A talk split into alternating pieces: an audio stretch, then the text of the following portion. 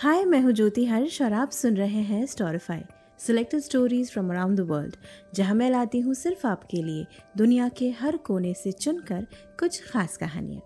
तो देर किस बात की? सुनते हैं आज की कहानी द नॉइज़ इन लाइफ ज़िंदगी की ठक ठक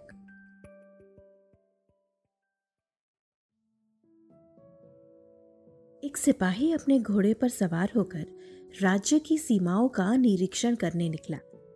घंटों चलने के कारण सिपाही और घोड़ा दोनों ही थक गए थे। सिपाही ने तो अपने पास रखे पानी से अपनी प्यास बुझा ली, लेकिन बेचारे घोड़े के लिए कहीं पानी नहीं दिख रहा था। पानी की तलाश में दोनों आगे बढ़ गए। थोड़ी देर चलने के बाद कुछ दूरी पर एक बूढ़ा किसान अपने बैल के साथ दिखा।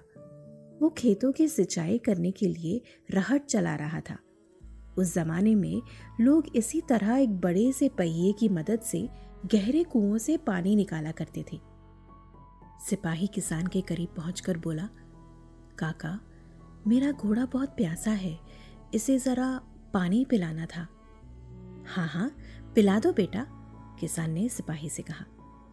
सिपाही घोड़े को रहट के पास ले गया, ताकि वो कुएँ से निकलते हुए पानी को पी सके। मगर घोड़ा चौंक कर एकदम से पीछे हट गया। किसान ये देखकर बड़ा हैरान हुआ।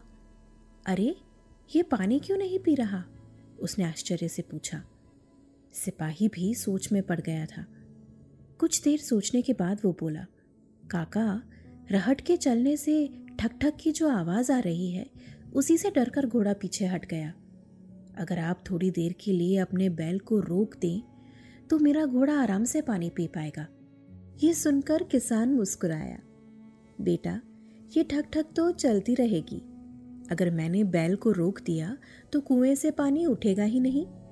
अगर घोड़े को पानी पीना है तो उसे इसी ठक ठक के बीच अपनी प्यास बुझानी होगी।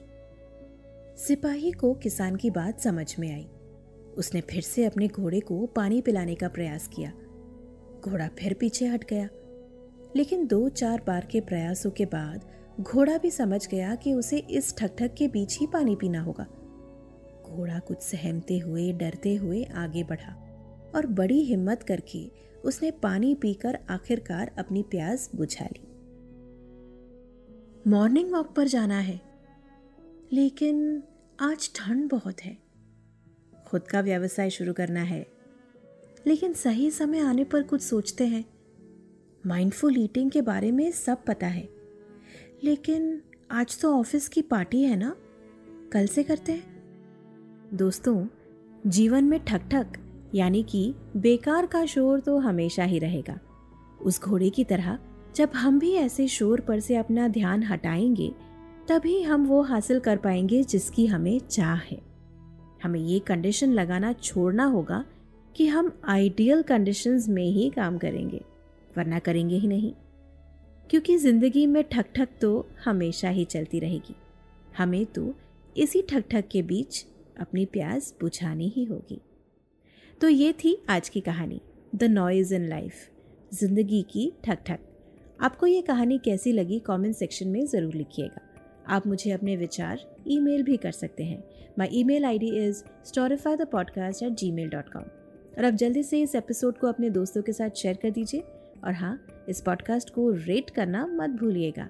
हम फिर मिलेंगे अगले हफ़्ते एक और कहानी के साथ। Until then take care stay blessed and may you be storified